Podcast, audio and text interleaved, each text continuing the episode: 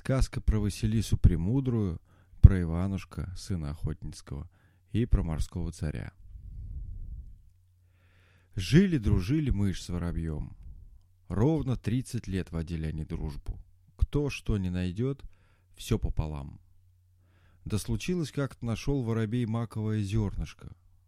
Ну что тут делать-то, думает. Куснешь разок, и нет ничего. Взял, да и съел один, все зернышко. Узнала про то мышь и не захотела больше дружить с воробьем. «Давай!» — кричит. «Давай, вор, воробей, драться не на живот, а на смерть. Ты собирай всех птиц, а я соберу всех зверей». Дня не прошло, а уж собралось на поляне войско звериное. Собралось и войско птичье. И начался великий бой. И много пало с обеих сторон. Куда силен звериный народ? Кого как тем цапнет, глядишь и дух вон. Да и птицы-то не больно поддаются. Бьют все сверху. Иной бы зверь и ударил, смял бы птицу, так она сейчас в лед пойдет. Смотри на нее, да и только. В том бою ранили орла. Хотел он подняться ввысь, да сил не хватило, только и смог что взлететь на сосну высокой и уселся на верхушке. Окончилась битва, звери по своим берлогам и норам разбрелись, птицы по гнездам разлетелись а он сидит на сосне избитый, израненный, и думает, как бы назад воротить свою прежнюю силу. А на ту пору охотник мимо шел. День-деньской ходил он по лесу, да ничего не выходил. Эх, думает, видно, ворочаться мне нынче домой к жене с пустыми руками. Глядь, орел сидит на верхушке сосны. Стал охотник под него подходить, ружье на него наводить. Какая ни есть, а все добыча думает. Только прицелился, говорит ему орел человеческим голосом. Не бей меня, добрый человек. Убьешь, мало будет прибыли. Лучше живьем возьми, да прокорми три года, три месяца и три дня. А я как наберусь силушки, да отращу крылышки, добром тебе заплачу. Да какого добра от орла-то ждать, думает охотник, и прицелился в другой раз. А раненый орел опять просит. «Не бей меня, добрый человек, я тебе за добром добро заплачу». Не верит охотник и в третий раз ружье подымает. В третий раз просит его орел. «Не бей меня, добрый молодец, а возьми к себе, да покорми три года, три месяца и три дня. Сам увидишь, добром тебе заплачу». Сжалился охотник, взял орла, понес домой. «Ну, добрый человек, — говорю ты ему орел, дорогую, — день-деньской ходил ты, да ничего не выходил. Бери теперь свой острый нож и ступай на поляну, что среди леса лежит. Была у нас там битва великая со всяким зверьем, и много мы того зверя побили. Будет и тебе пожива немалая». Пошел охотник на поляну, а там зверья побитого, видимо-невидимо. Куницами да лисицами счету нет — Отточил он нож на бруске, поснимал звериные шкуры, свез в город и продал недешево. На те деньги накупил хлеба в запас и насыпал сверхом три закрома. На три года хватит. Проходит один год, опустел один закром. Велит орел охотнику вести его на то самое место, где сосна высокая стоит. Оседлал охотник коня и привез орла на то место. Взвился орел за тучей и с разлету ударил грудью в дерево. Расколол с дерева надвое. «Ну, охотничек, — говорит орел, — не собрался я с прежней силою. Корми меня еще круглый год». Вот еще годок миновал, опустел и другой закром. Опять привез охотник орла в лес к высокой сосне. Взвился орел за темные тучи, разлетелся сверху и ударил грудью в дерево. Расколол с дерева на четыре части. «Видно, приходится тебе, добрый молодец, еще целый год кормить меня. Не собрался я с прежней силой». Вот прошло три года, три месяца и три дня. Во всех закромах пусто стало. Говорит орел охотнику. Вези меня опять на то самое место, к высокой сосне. Послушался охотник, привез орла к высокой сосне. Взвился орел повыше прежнего, сильным вихрем ударил сверху в самое большое дерево и расшиб его в щепки с верхушки до корня. Так весь лес кругом и зашатался. «Спасибо тебе, добрый молодец. Теперь воротилась ко мне силушка. Бросай-ка ты лошадь, да садись на крылья ко мне. Понесу я тебя в свою сторону и расплачусь с тобою за все добро». Сел охотник орлу на крылья, полетел орел на синее море и поднялся высоко-высоко. «Посмотри, — говорит, — на синее море, велико ли?» «С колесо», — отвечает охотник. Тряхнул орел крыльями и сбросил охотника вниз. Дал ему спознать смертный грех и подхватил, не допустя до воды. Подхватил и поднял с ним еще выше. Посмотри теперь на синее море, велико ли? С куриное яйцо, отвечает охотник. Тряхнул орел крыльями и опять сбросил охотника вниз. Над самой водой подхватил его и поднялся повыше прежнего. Ну, теперь посмотри на синее море. Велико ли? Смаковое зернышко. Третий раз тряхнул орел крыльями и сбросил охотник из поднебесья. Да опять-таки не допустил до воды. Подхватил на крылья и спрашивает. Что, добрый молодец? Узнал, каков смертный страх? Узнал, говорит охотник. Я уж думал, не бывать мне живым. Вот и я так думал, как ты на меня ружье наводил. Ну, теперь мы с тобой за зло рассчитались, давай добром считаться. Полетели они на берег. Летели, летели, близко ли, далеко ли. Видят, среди поля медный столб стоит. Как жар блестит. Пошел орел к низу. А ну, охотничек говорит, прочитай-ка, что на столбе написано. Прочитал охотник. За этим столбом медный город есть на 25 верст длину и ширину. «Ступай в медный город», — говорит орел, — «тут живет сестра моя старшая. Кланяйся ей и проси у нее медный ларчик с медными ключиками, а другого ничего не бери, ни злата, ни серебра, ни камня самоцветного». Пошел охотник в медный город к царице Меденицы. «Здравствуй, государыня! Братец твой поклон тебе посылает». «Хм, да откуда ж ты братца моего знаешь?» «А вот так и так. Кормил я его больного раненого, Целые три года, три месяца и три дня. Спасибо, добрый человек. Вот же тебе злато, серебро, камни самоцветные. Бери, сколько твоей душеньки угодно. Ничего не берет охотник, только просит у царицы медный ларчик с медными ключиками. Нет, голубчик, не тот сапог, да не на ту ногу надеваешь. Дорого стоит мой ларчик. А дорого так мне ничего и не надобно. Поклонился охотник, вышел за городские ворота и рассказал Орлук все как есть. Рассердился орел, подхватил охотника и полетел дальше. Летит, шумит по поднебесью. А ну, посмотри, добрый молодец, что позади, что впереди деется. Посмотрел охотник и говорит. Позади пожар горит, впереди цветы цветут. То медный город горит, а цветы цветут в серебряном. Опустился орел средь поля, у серебряного столба. Велит охотнику надпись прочесть. Прочитал охотник. За этим столбом стоит город Серебряный, на 50 верст в длину и ширину. «Здесь живет моя средняя сестра», — говорит орел. «Проси у нее серебряный ларчик с серебряными ключиками». Пошел охотник в город, прямо к царице Орловой сестрицы. Рассказал ей, как жил у него три года, три месяца, три дня брать с ее, недужный, раненый, как хохолил он его, поил, кормил, в силу приводил, и попросил за все это серебряный ларчик и серебряные ключики. «Нет, — говорит царец, — не тот кусок хватаешь, не ровен час подавишься. Бери сколько хочешь злата, серебра, камень самоцветного, а ларчик-то мой дорого стоит». Ушел охотник из серебряного города и рассказал орлу все как есть. Рассердился орел, подхватил охотника на крылья широкие и полетел прочь. Опять летит по поднебесью. А ну-ка глянь, добрый молодец, что позади, что впереди. Позади пожар горит, впереди цветы цветут. То горит серебряный город, а цветы цветут золотом. Опустился орел среди поля у золотого столба. Велит охотнику надпись читать. Прочитал охотник. За этим столбом золотой город стоит, на сто верст в длину и в ширину. «Ступай туда», — говорит орел. «В этом городе живет моя меньшая сестра.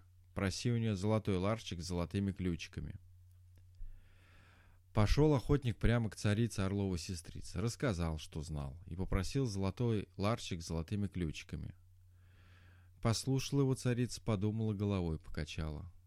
«Дорог мой ларчик», — говорит, — «а брат дороже». Пошла и принесла охотнику золотой ларчик с золотыми ключиками. Взял охотник подарок дорогой, поклонился царице недехонько и вышел за городские ворота.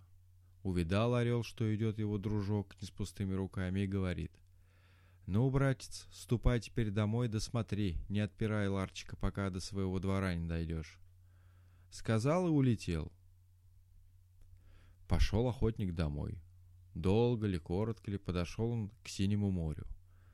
Захотелось ему отдохнуть. Сел он на бережок на желтый песок, а ларчик рядом поставил. Смотрел, смотрел, не вытерпел и отомкнул. Только отпер, откуда ни возьмись, раскинулся перед ним золотой дворец весь изукрашенный. Появились слуги многие. Что угодно, чего надобно. Охотник наелся, напился и спать повалился. Вот утро настало, надо охотнику идти дальше. Да не тут-то было. Как собрать дворец в ларчик по-прежнему? Думал он, думал, ничего не придумал. Сидит на берегу, горюет. Вдруг и видит, поднимается из воды человек, борода по пояс, волоса до пят. Стал на воде и говорит. «О чем горюешь, добрый молодец?» «Да еще б не горевать-то», — говорит охотник. «Как мне собрать дворец высокий в такой ларчик маленький?» «Пожалуй, помогу я твоему горю, соберу тебе дворец, только с уговором. Отдай мне, чего дома не знаешь». Призадумался охотник. «Чего бы ты я дома не знал?» Кажись, все знаю. Взял, да и согласился.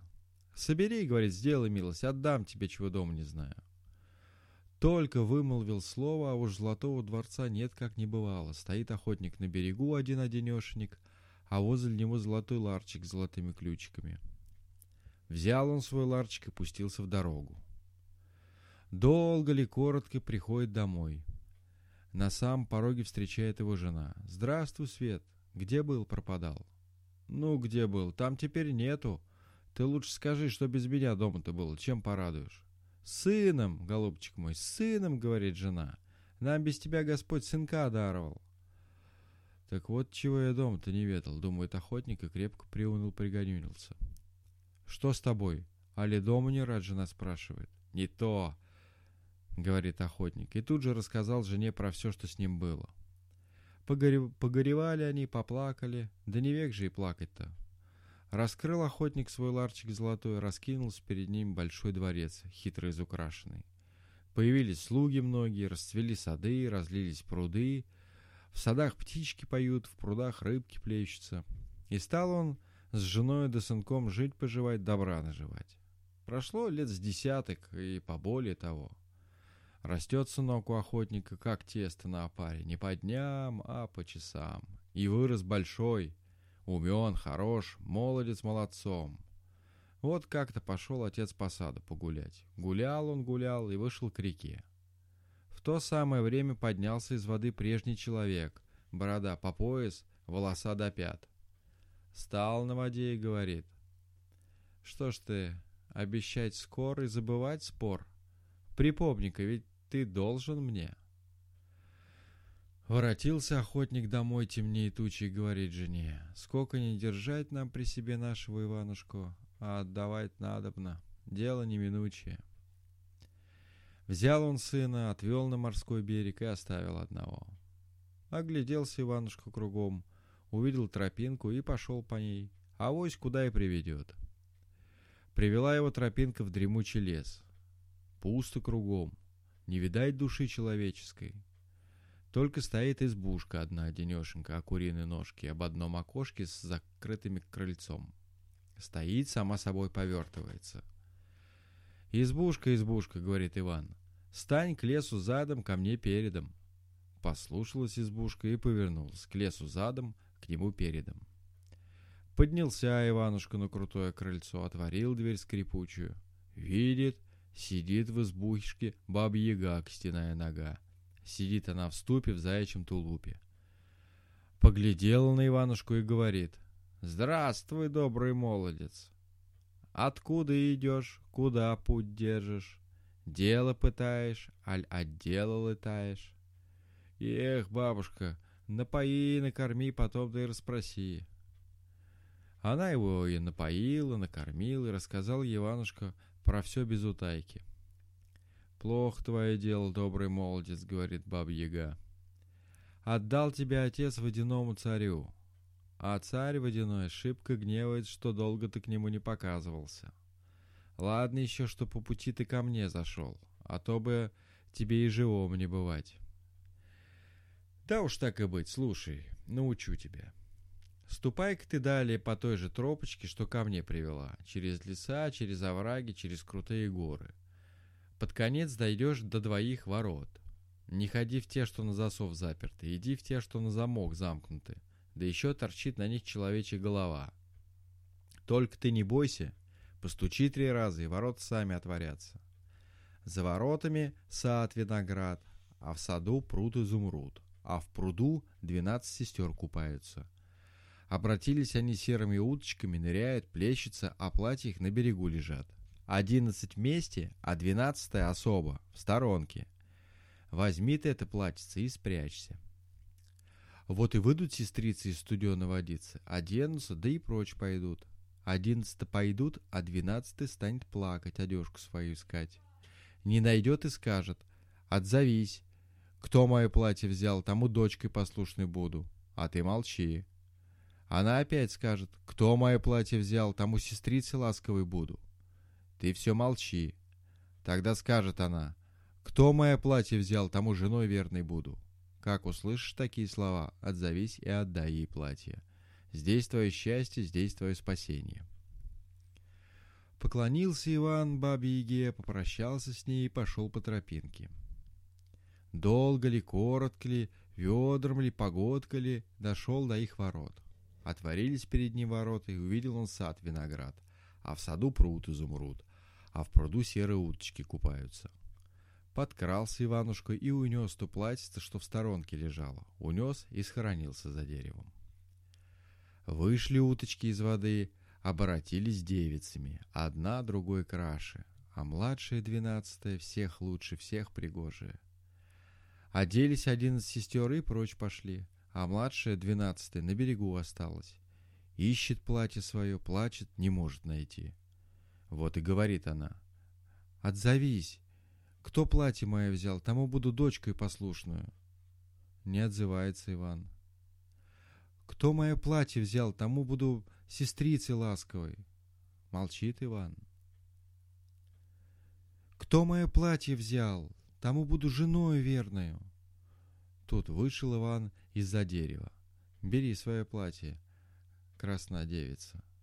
Взяла она платье, а Иванушке дала золотое колечко обручальное.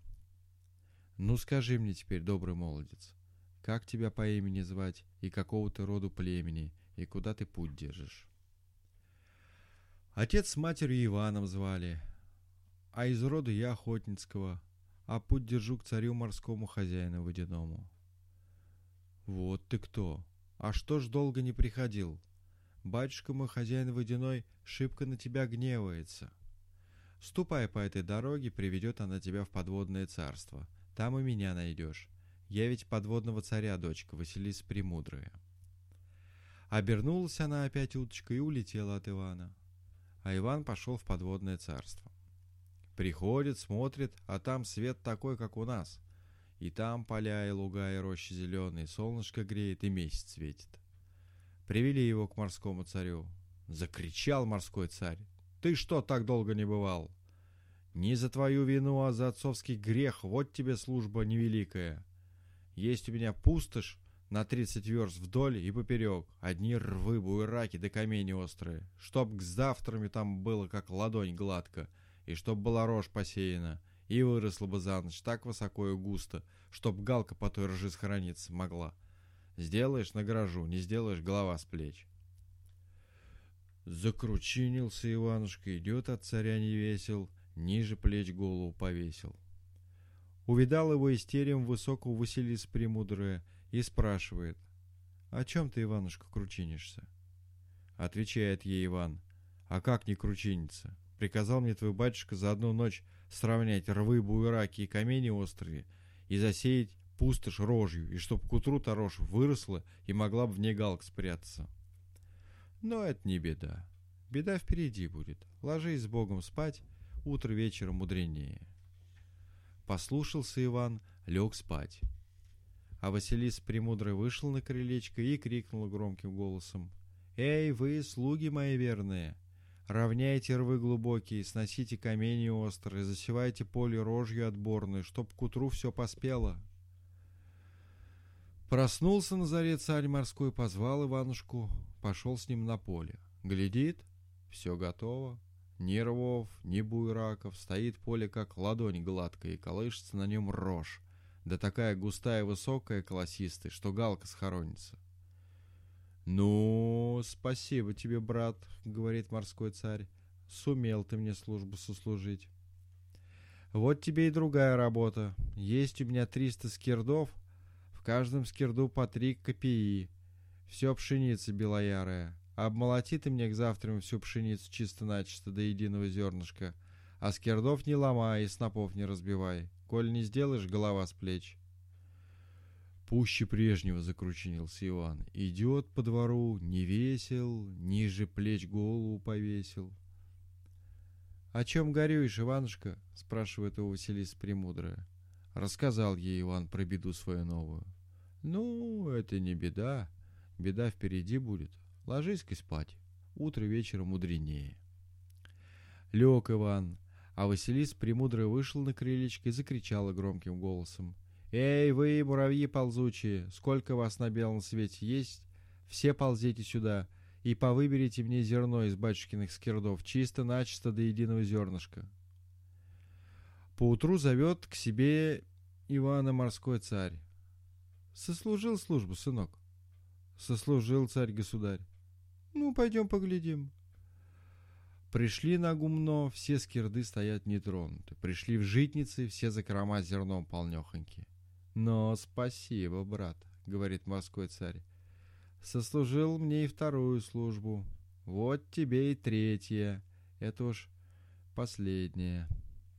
Сделай мне за ночь церковь из воску чистого, чтоб к утренней заре готова была. Сделаешь, выбирай любую из дочек моих. Сам в церковь венчаться пойдешь. Не сделаешь — голову долой. Опять идет Иван по двору, слезами умывается. «О чем горюешь, Иванушка?» — спрашивает у Василиса Премудрая. «Да как не плакать-то? Приказал мне твой батюшка за одну ночь сделать церковь из воску чистого». Ну, это не беда, беда впереди будет. Ложись-ка спать. Утро вечера мудренее. Послушался Иван, лег спать. А Василис Премудрый вышел на крыльцо и закричал громким голосом. «Эй, вы, пчелы работящие, сколько вас есть на белом свете?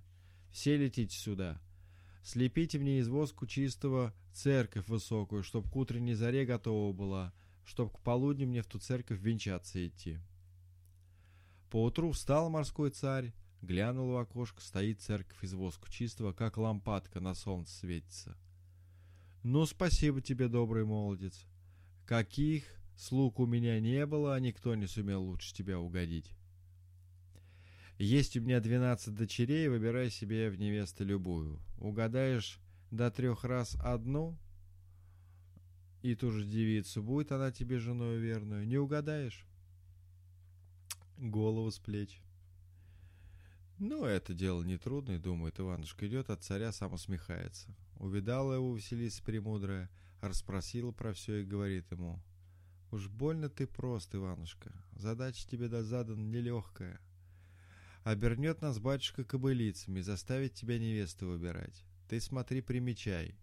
На моей уздечке будет одна блесточка потускнеет. Потом выпустит он нас голубицами, Сердце э, сестры будут тихонько гречиху клевать, а я нет-нет, да и тряхну крылышком. В третий раз выведет он нас девицами, Одна в одну, и лицом, и ростом, и волосом. Я нарочно платочком махну, потому меня и узнавай. Как сказано, вывел морской царь двенадцать кобылиц одна в одну и поставил в ряд. Но любой выбирай. Поглядел Иван видит, на одной уздечке блесточка потускнела. Схватил он за ту уздечку и говорит, вот моя невеста. Дурную берешь, может получше выбрать. Ничего, мне это и хороша. Ну ладно, выбираю в другой раз. Выпустил царь двенадцать голубиц, перо в перо, и насыпал им гречихи. Приметил Иван, что одна все крылышком потряхивает, и хвать ее за крыло. Вот моя невеста. Да не тот куст ты хватаешь, скоро подавишься. Ладно, выбирай в третий раз.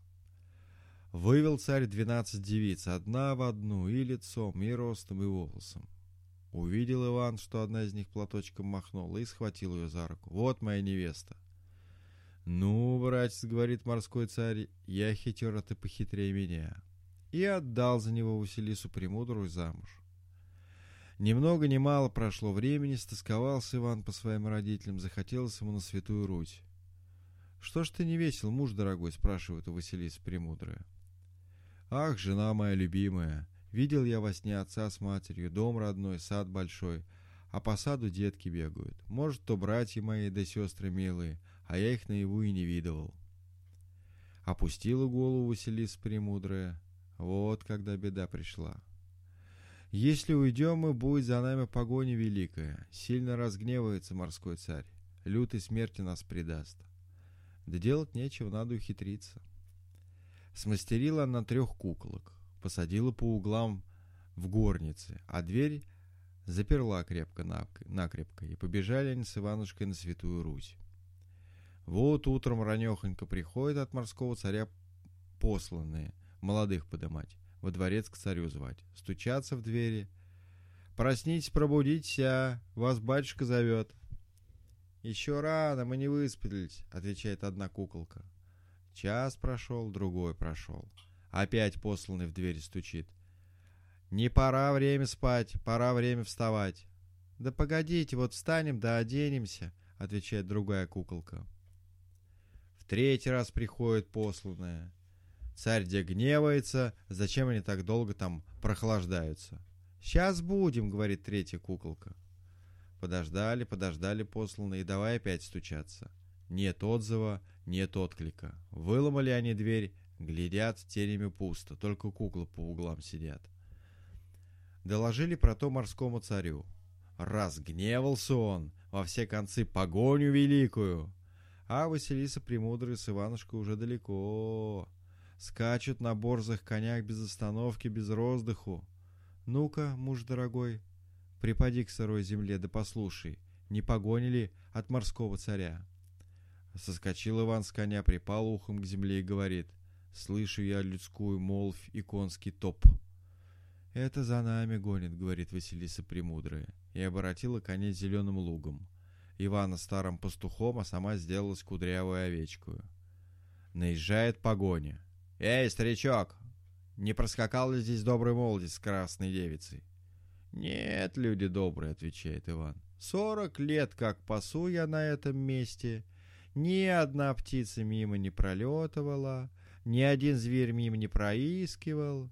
Воротилась погоня назад. Царь-государь никого в пути не наехали, видели только пастух овечку пасет. Разгневался морской царь, закричал громким голосом. «Эх вы недогадливые! Скачите в догон, привезите мне овечку, а пастух и сам придет!»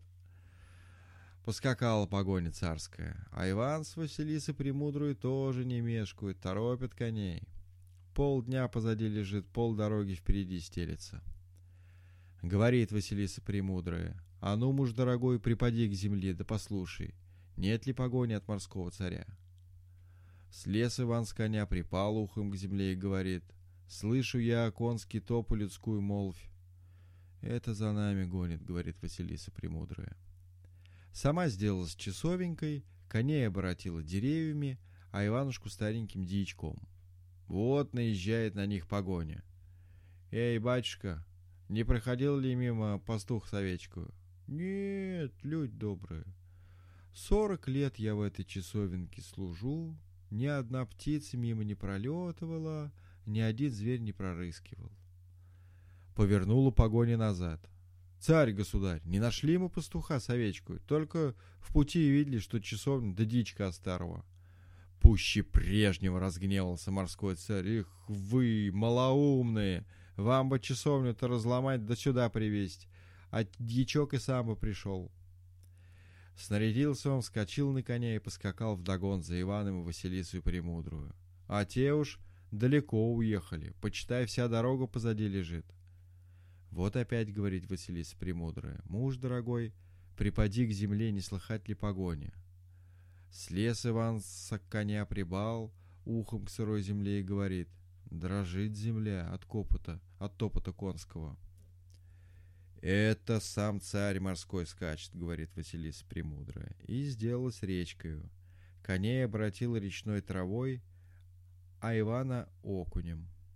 Прискакал морской царь, поглядел и с одного взгляда узнал, что за речка течет, что за окунь в воде плещется. Усмехнулся он и говорит, «Ну, коли так, будь же ты речкой ровно три года. Летом пересыхай, зимой перемерзай, а по весне разливайся» повернул коня и поскакал обратно в свое подводное царство. Заплакала речка, зажурчала. «Муж мой любимый, надо нам расстаться, ступай ты домой. Да смотри, никого не целуй, кроме отца с матерью.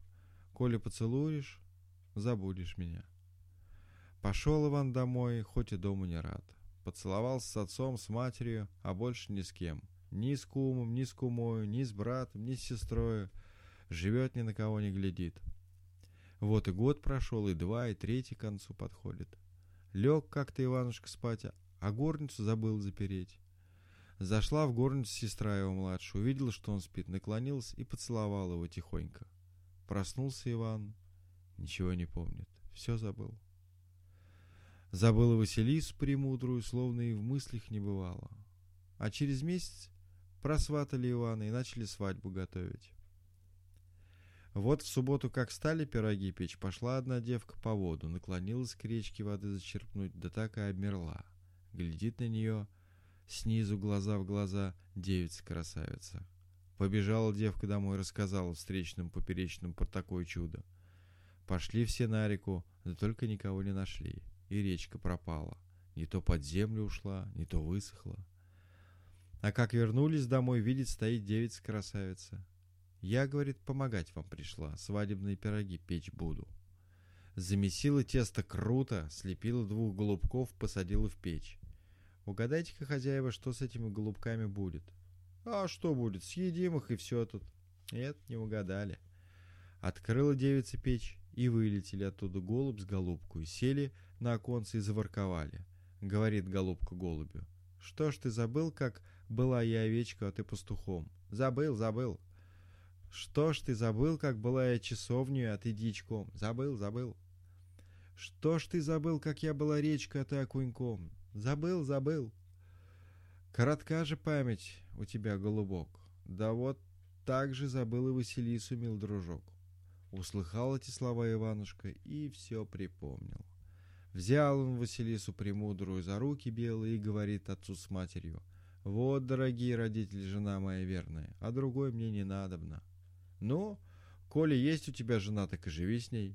Новую невесту одарили и домой отпустили. А Иван, сын охотницкий, с Василисой Премудрую стали жить-поживать, да добра наживать, лихо избывать.